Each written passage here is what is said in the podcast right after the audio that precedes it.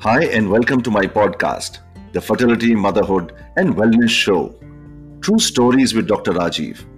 Through this podcast, I will be dealing with issues related to fertility, safe motherhood practices, as well as women's health. Life always comes with its own imperfections. I believe that there can be no better machine than the human body. Yet, like any other machine, the human body too can make mistakes. Most of these mistakes are not costly and can be easily overcome. But when the mistake involves another life that is yet to be born, science has to step in and hold nature's hand for once and help overcome this problem. Sometimes, because of a past history, we know that there is a high risk of certain problems in pregnancy, and we go about testing and treating before pregnancy itself. Sometimes, prior treatment is not possible or the couple comes in for the first time during pregnancy itself, and we then need to ensure that the pregnancy is safe, or rather, that the unborn child is safe. All these testings done during pregnancy come under the head of prenatal testing. Today, we have three people on the show who are experts in their own right. I hope to use their help to shed some more light on the importance of prenatal testing. Let me introduce the participants first. Dr. Dipanjana Datta is a medical geneticist who has done a PhD and her postdoctoral fellowship from USA and has 13 years of experience in the field. She is the West Bengal coordinator for Organization of Rare Disease India and is invited member for the state Rare Disease Committed Task Force. Thank you, Dr. Dipanjana, for being here. Mrs. Shikha Methermani is the founder and president of the Indian Prader-Willi Syndrome Association. Thank you, Shikha, for taking out time today and being here. Mr. Prasanna Kumar Shirol uh, is the co-founder and executive director of ORDI, or the Organization for Rare Diseases. He's a father of a daughter affected with Pompe's disease. He's also an Ashok Fellow. Thank you, uh, Mr. Prasanna, for also being here. And um, because of all this uh, COVID situation, we're all sitting in different parts of the country. In fact, at least the three of us are here, and um, you're joining us uh, from a different part of India altogether. Thank you so much for being here. So, Dr. Dipanjana, I'll start with you first. Um, yes. Should every woman be offered a prenatal screening test? Uh, the WHO guideline indicates that every woman should be at least screened for the common chromosomal aneuploidies. The basic screening involves the serum maternal markers at specific gestational week along with ultrasound markers which can predict the risk of common chromosomal aneuploidies like Down syndrome, trisomy 18 and trisomy 13. Additionally, there are few countries and specific communities where screening for common pediatric disorders can also be done. These tests are based on population prevalence of the disorder and can also be specific for some communities. For example, we screen for thalassemia in these parts as this is very prevalent in these parts of the world. So, thalassemia, you would say, is very common in our country, and we should be looking at thalassemia testing for every woman who's desiring to get pregnant? Uh, yes, sir, that's what uh, is normally done. There's a routine thalassemia screen that is done for every couple who is pregnant. Right. I think that's an important message for people to take home uh, because uh, you know thalassemia being so common in our country and if both partners uh, do have thalassemia minor a lot of problems can occur. We're not going to get into the details of that. Probably is the subject of yet another different podcast altogether. So if a prenatal screening test comes out as a risk or a higher risk what should then be done dr dipanjana? Uh, depending on the risk estimation further tests can be planned if the combined risk of maternal and ultrasound markers come up as high risk, uh, which we say as 1 in 100 or greater than that, then further invasive tests like CVS or amniocentesis should be planned. For people with intermediate risk, NIPT or non invasive prenatal testing can be offered, which is a test that can pick up aneuploidies with varying uh, sensitivity from maternal blood itself. But uh, if there is a USG or maternal serum markers that indicate a open neural tube defect, which is an abnormality that is picked up by an ultrasound or uh, the maternal screen, then we need genetic testings like chromosomal microarray or an exome sequencing depending on the finding certain times there might be indications in the ultrasound like structural anomalies in the fetus and in those cases also further testing of microarray which looks at the chromosomes or the exome sequencing which looks at the genes have to be planned. So there are blood tests which are available beyond uh, the initial screening test itself is what you're talking about. And if um, further tests are required there are some further invasive tests like CVS and amniocentesis which are available, correct? Yes, sir. Yes, sir. But what is the risk of miscarriages in such techniques or even the chance of an infection? Uh, uh, the ACMG states that the risk of miscarriage in CVS is around 1%, while that of amniocentesis is lower, which is less than uh, 1%. Other risk factors are also there, but all depends on doing it from a reliable center.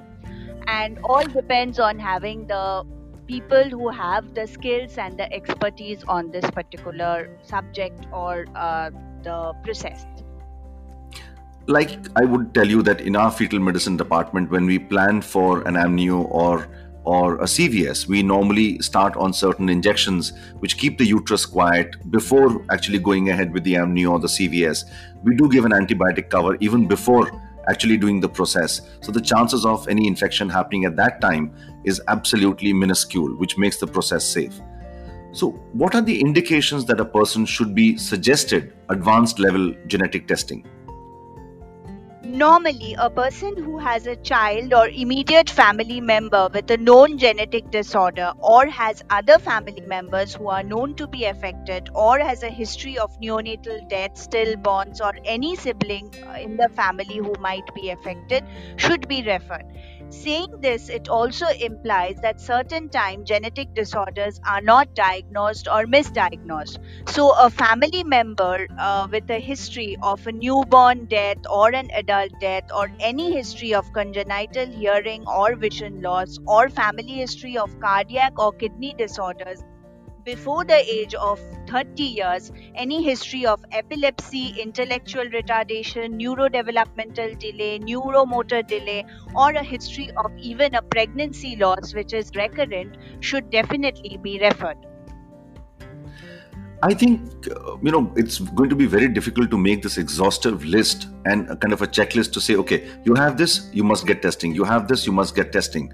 Probably it would make more sense to you know send out a word saying if there is anything uh, you know abnormal in the family in terms of you know a family member having a problem or a child having a problem or miscarriages or any kind of you know early disease. Like for example it's normal to have a kidney disease to someone who's maybe 60 but it would not be normal to have someone having a heart disease or a kidney disease at the age of 20 so anything which is out of the ordinary being present in the family would merit a visit to the geneticist and you as an expert probably would be able to figure out if it is relevant or irrelevant when when you know so much of help so much of expertise is there available today i think it is important that people reach out and take that one consult and take the help of a geneticist uh, to understand uh, if there is a problem which is existing. Uh, am I right, Dr. Dipanjana? Yes, sir. The, the when a person visits a genetic counselor, we take an exhaustive history, which is a three generation history, and sometimes based on that history, we suggest additional tests, which might not be uh, really like viable if you are just carrying a pregnancy and if you don't visit to a genetic counselor. So a visit to the genetic counselor is definitely important. Moreover uh, the india we do have a lot of endogamous population where marriage happens inside a community. Also we have consanguinity. These all accumulate to a deleterious genetic traits inside the family which contributes to a high prevalence of recessive alleles and hence translating into genetic diseases. So simplifying it uh, like what i said it means that two copies of the gene are needed to cause a disease and we all have these uh, two copies which are correct. Sometimes it may so happen that a person can have one bad copy and one good copy, and the person can be totally asymptomatic. But when a child is born, the person gets half traits from the mother and half traits from the father. In such a situation, if the child gets both the bad alleles from the mother and the father, then the child can get affected. Hence, a carrier testing of the parents in these cases is very essential. So, what you're trying to say, Dr. Dipanjana, is that even a couple with no family history can have a child who is affected. Correct? Yes, Am sir. I correct? That is that is that is especially true in a community.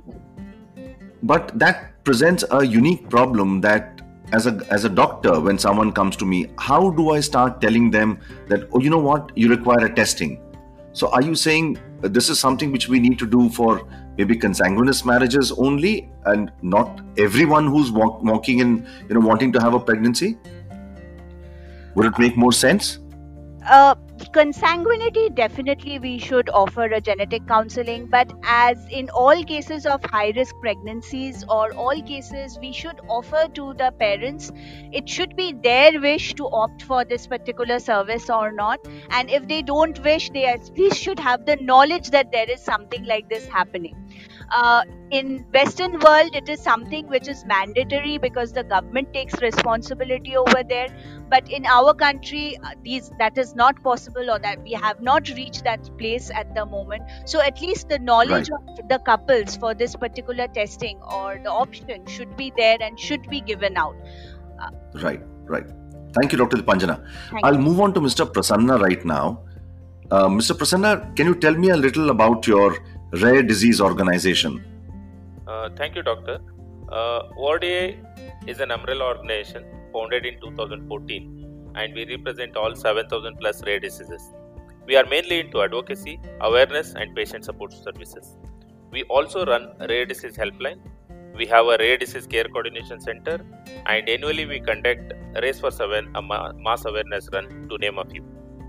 Right i in fact there was one um, rare disease run which was supposed to happen in calcutta as well Dipanjana, am i correct you had even approached me regarding that but i think uh, because of the covid situation it had to be uh, shelved Yeah, that's right.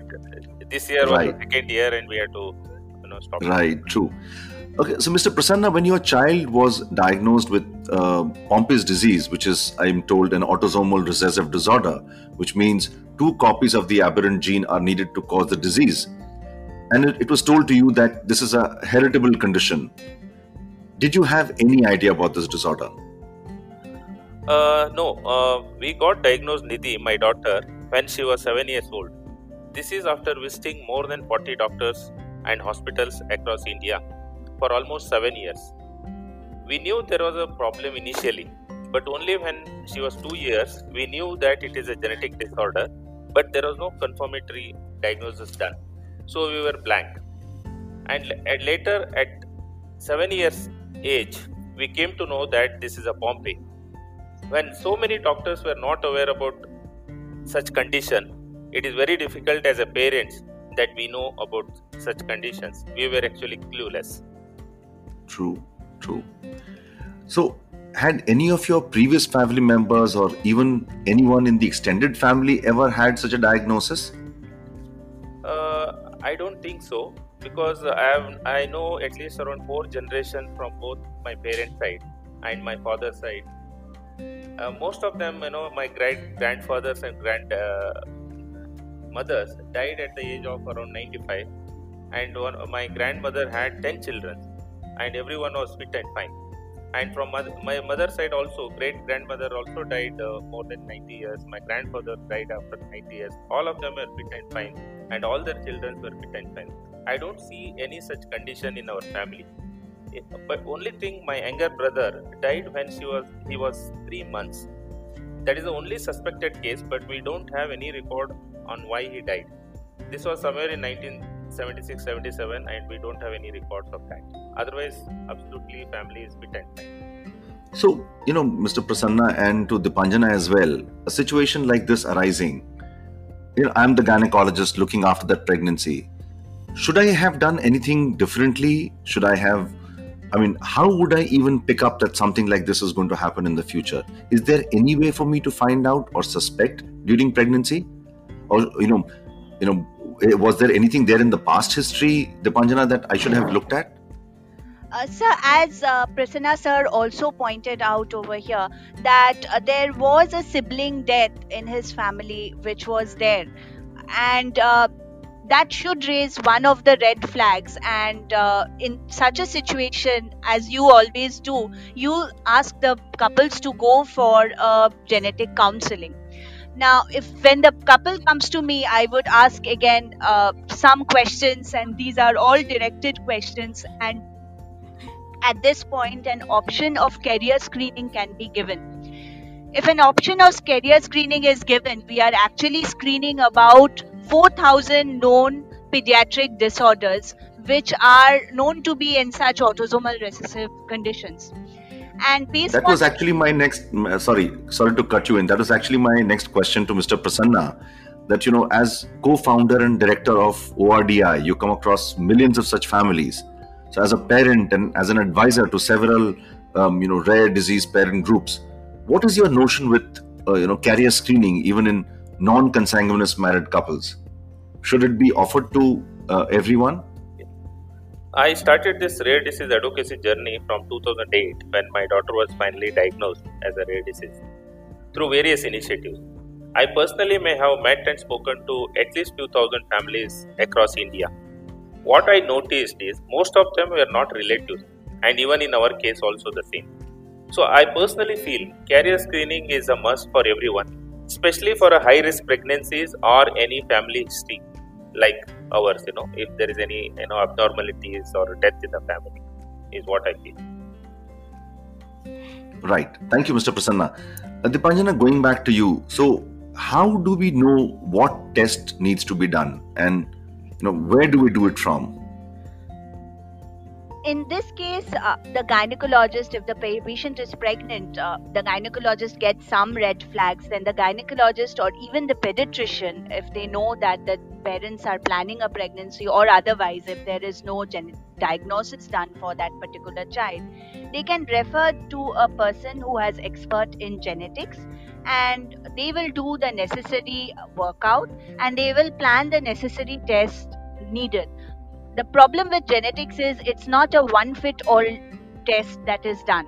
So family history what kind of test needs to be done what genes need to be looked needs to be written in the recommendation sheet itself. And because of this uh, there are ma- many diagnostic specialized labs that are present where these are sent and uh, they will perform the test as indicated if they have these proper recommendation sheet so, Dipanjana, you would actually remember, I just remembered this one uh, case that we had. So, I had delivered um, the child previously, and uh, unfortunately, the child had a, a, hearing issue. And after pregnancy, no one was being able to figure out why the hearing issue came up, and they went all over the place uh, trying to figure out. And everyone kept blaming one thing or the other, and so on and so forth.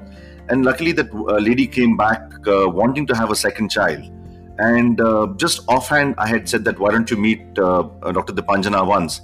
And I think you had actually found a problem with both husband and wife um, having uh, some sort of a, hearing issue. Yes, sir. Uh, yes, sir. In that case, also, see that the both the couple did not have any kind of family history, but what they had in their child was a non-syndromic hearing loss in the most common gene that is found, which is GJB2 it is one of the most common non-syndromic hearing loss problem that we have. And there also, they the child was five years and he was not detected actually of this particular uh, issue. It was only the concern of the parent, and when you discussed with them that they should come and see a genetic counselor. They were themselves very skeptical, but they wanted right. to because they want they wanted to ensure that nothing of that sort happens in their next pregnancy when we detected right. this, it was a huge relief for the couple because we could actually test them prenatally as well. True, it was a huge relief for me as well that you know I didn't um, you know go wrong in my care uh, during the first pregnancy in any which way, and of course things ultimately turned out for them very well. Both you and I know that, and yes, they have a very healthy um, normal child now uh, as a second child. Yes. So, if any family, you know, does these tests and are carriers, what is the management? If the person has conceived by the time the report came to our hand, or if all the tests were done in the affected child post the couple conceived, we do a prenatal diagnosis by amniocentesis or CVS. Depending on the finding, the test can be determined. However, if such a test is done before conception, then the pregnancies can be planned. Depending on the situation, a gamete donation can be suggested, which can be a oocyte donation or a sperm donation, or even a PGD, where the embryos formed from the couple's own gamete can be investigated for the genetic change and the healthy embryos can be implanted.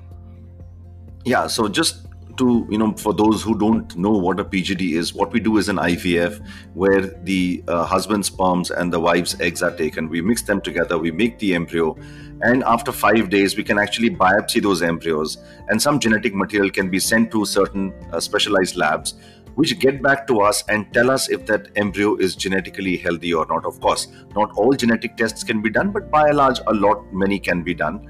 And uh, then those embryos which have the genetic problem or that specific problem can then be discarded, and the ones which are healthy can then be transferred back so that the child does not have that particular genetic problem. Yes, so science has really gone uh, places now. So, Dipanjana, if a person has an affected child, what is the chance of recurrence in subsequent pregnancies? Should such a family even consider a second pregnancy? And are these tests that you would recommend 100% safe or secure? If a child is affected and there's a confirmed genetic diagnosis, then prenatal diagnosis can be planned. A CVS can be done around 13 to 15 weeks, or it, amniocentesis can be done around 16 to 20 weeks, which can help us understand the status of the fetus. But any diagnosis is about 98% confirmation for that particular disorders. There are many disorders so if we are looking for a baby and if somebody is asking that whether my baby is perfect in every way then we cannot answer. But if we are giving an answer that whether it's for that particular disorder we are mostly 98% sure on that. So we need to understand what question we, we need to we want to ask that particular say machine which is going to give us a diagnosis. If i ask a particular uh, question that machine will only give me a particular answer it will not uh, tell me you know everything about that baby. So that's how we need to understand this uh, uh, uh investigation. Uh, shikha i will move on to you now. Can you tell me a little about the indian prader-willi syndrome association? Yes, hi. So, the Indian Prader-Willi Syndrome Association is a trust founded and run by parents of PWS patients. PWS means Prader-Willi syndrome. Early diagnosis and early intervention is our key objective. We work as a parent support group to spread awareness about this rare genetic disorder, extend support, and guide the families. In our country, more than 90% PWS cases are undetected or diagnosed at a very later stage. So, Although PWS can be a life threatening disorder, but with continued mentoring and prevention of obesity, these children can have a normal lifespan and accomplish many things that their normal peers can do. So, this then becomes actually very important if you're saying there is no awareness or there was no awareness before you started this association. Then, you know, even parents like you would be absolutely clueless as to who to go to and what needs to be done. And I guess not everyone has the means or the money to really go abroad and get themselves diagnosed or treated? Yes, my son, uh, who is now 16, was uh, diagnosed at the age of nine months, and we had consulted several pediatricians in Calcutta where we could not get any kind of help. When I had to take him to the United States, where he was diagnosed by an Indian doctor and uh, who uh, told us about Prader-Willi syndrome. Right. So, Having then had a child who was previously diagnosed with Prader-Willi, what was your fear when you conceived spontaneously for the second time? So I was almost 39 years old when I found out about my pregnancy. My firstborn was 14 year old and he had this rare genetic condition called Prader-Willi. So my first thought and concern was to consult a reliable gynecologist who would understand my history, consider my age, and be knowledgeable to guide me throughout this delicate and crucial journey. But uh, of course, you did know a lot about uh, Prader-Willi, so obviously, um, you know, you came with a lot of information. But sometimes, even with all that information, I'm sure that fear, uh, you know, being there in your mind that what if, um, you know, something goes wrong. So you, as a mother, as I said, of uh, and a founder of the association in India, you're aware of the situation, recurrence risks Yes, absolutely. Which, Sorry, yeah. Why did you feel, you know, uh, you still need a genetic consult? See, absolutely. I mean, I although I was very well aware that most cases of Prader-Willi syndrome are not inherited and are due to random events during conception or in early fetal development. But I was well aware that the recurrence risk is less than 1%. However, there are certain etiologies which have a recurrence risk as high as 50%. So, there a genetic counseling and a prenatal screening is necessary to determine the type and the rule and rule out all the possible risks right. So in any ways you know again the message has to be that whether there is a recurrence or not a recurrence sometimes you just need to leave it to the geneticist. Uh, take the consult from someone who probably is dealing with this day in and day out. And that probably person would be able to hold your hand and guide you much better. Sometimes it's good to be a patient than a doctor and just let the person decide what needs to be done. So when you were given the management plan uh, were you not concerned about the risks or you know the stakes of such investigating uh, tests knowing that there is a uh, you know small chance of miscarriage as well? Um, honestly i was extremely worried and scared but at the same time me and my family we were very confident that we were in the best hands dr agarwal. Um, so you had explained the entire procedure to us with uh, along with dr dipanjana datta and my family had complete faith in you and your entire team you know i still remember all those conversations we were having and you know the very fact of course honestly even as a doctor i knew very little about the disease at that time. And you were teaching me and dipanjana was teaching me more than i actually knew but it helps always having a team wherein you know you have the fetal medicine experts you have the geneticist and they are telling you exactly what needs to be done.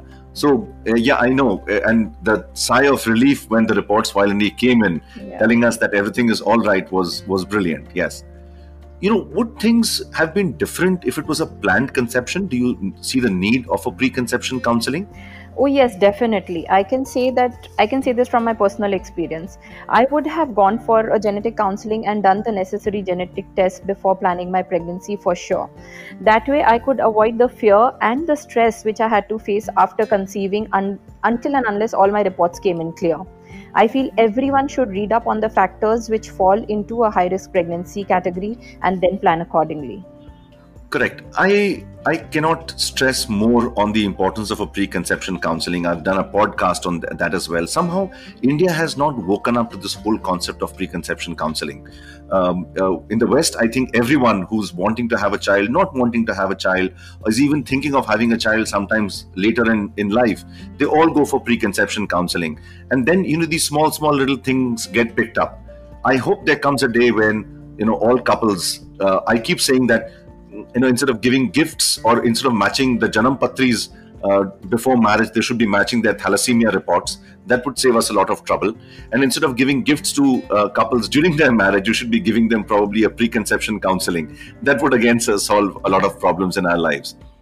Mr prasanna coming back to you uh, all these tests etc that we are talking about these would be very expensive and would come with a lot of financial burden. So how does one deal with that yeah, uh, it's true that uh, these tests are costly and cannot be affordable to majority of the population. But what we need to understand here is the risk versus benefit. If a couple has a child who is affected, most genetic disorders will not have a cure and require. Most of them are progressive and chronic. They need lifelong medical care.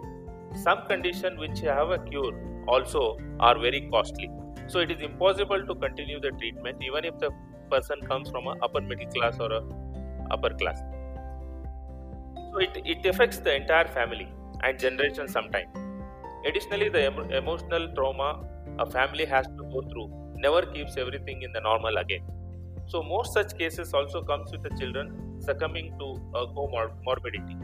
It is hence advisable to reduce the burden and get tested rather than face challenges. The, the screening tests are targeted for more than 7,000 disorders, which are known, and hence knowing them does reduce the chance of such complications and helps to raise a healthy baby. But unfortunately, in India, we do not have a proper uh, support system in, te- in terms of a healthcare policy from the government, and only government can help such things so that everyone gets uh, you know uh, at the right time, so that it reduces the financial burden on the families. You know, I think even before we educate the government, we have to educate the common people. We have to educate the doctors because if it has to start from the doctor the doctor advising them some of the patients doing it themselves some patients probably approaching the insurance and only when it becomes a mass movement will the government really wake up and um, you know start working in that direction but if doctors don't prescribe it if doctors don't counsel the patients then i don't think it's going to be restricted to only a small uh, you know number of people and obviously the go- government then can't create policies for just a very small number of people uh, or something which benefits only a small number of people so, you know, I know this is a complex topic, but the importance of it can only be understood by someone who has faced this situation.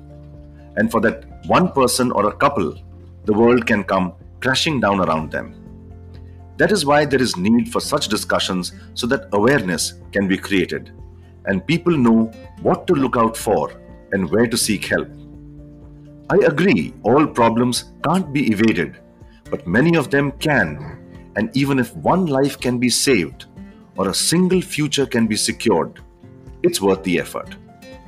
Thank you, Dr. Dipanjana, Shikha, and Mr. Prasanna, for making this happen and for sharing your knowledge and views. The work that the, the three of you are doing to spread awareness is commendable to say the least. I think uh, we're all very fortunate to have you around, and um, please continue doing the good work. Please continue spreading the awareness amongst uh, all the people in India. This brings me to the end of yet another podcast episode. I hope you enjoyed listening to it as much as I enjoyed making it. If you get a chance, do look up my website www.drrajivagarwal.co.in and the associated blog. I also have a YouTube channel in my name. Do email me on fertilitywithoutborders at gmail.com if you have any queries or if you want me to create a podcast on any topic of your choice. This podcast is available on Apple and Google Podcast as well as Spotify. Do subscribe and leave your comments and suggestions on the Apple Podcast app. That's the only way we can make this better. Looking forward to great interactions. Keep listening.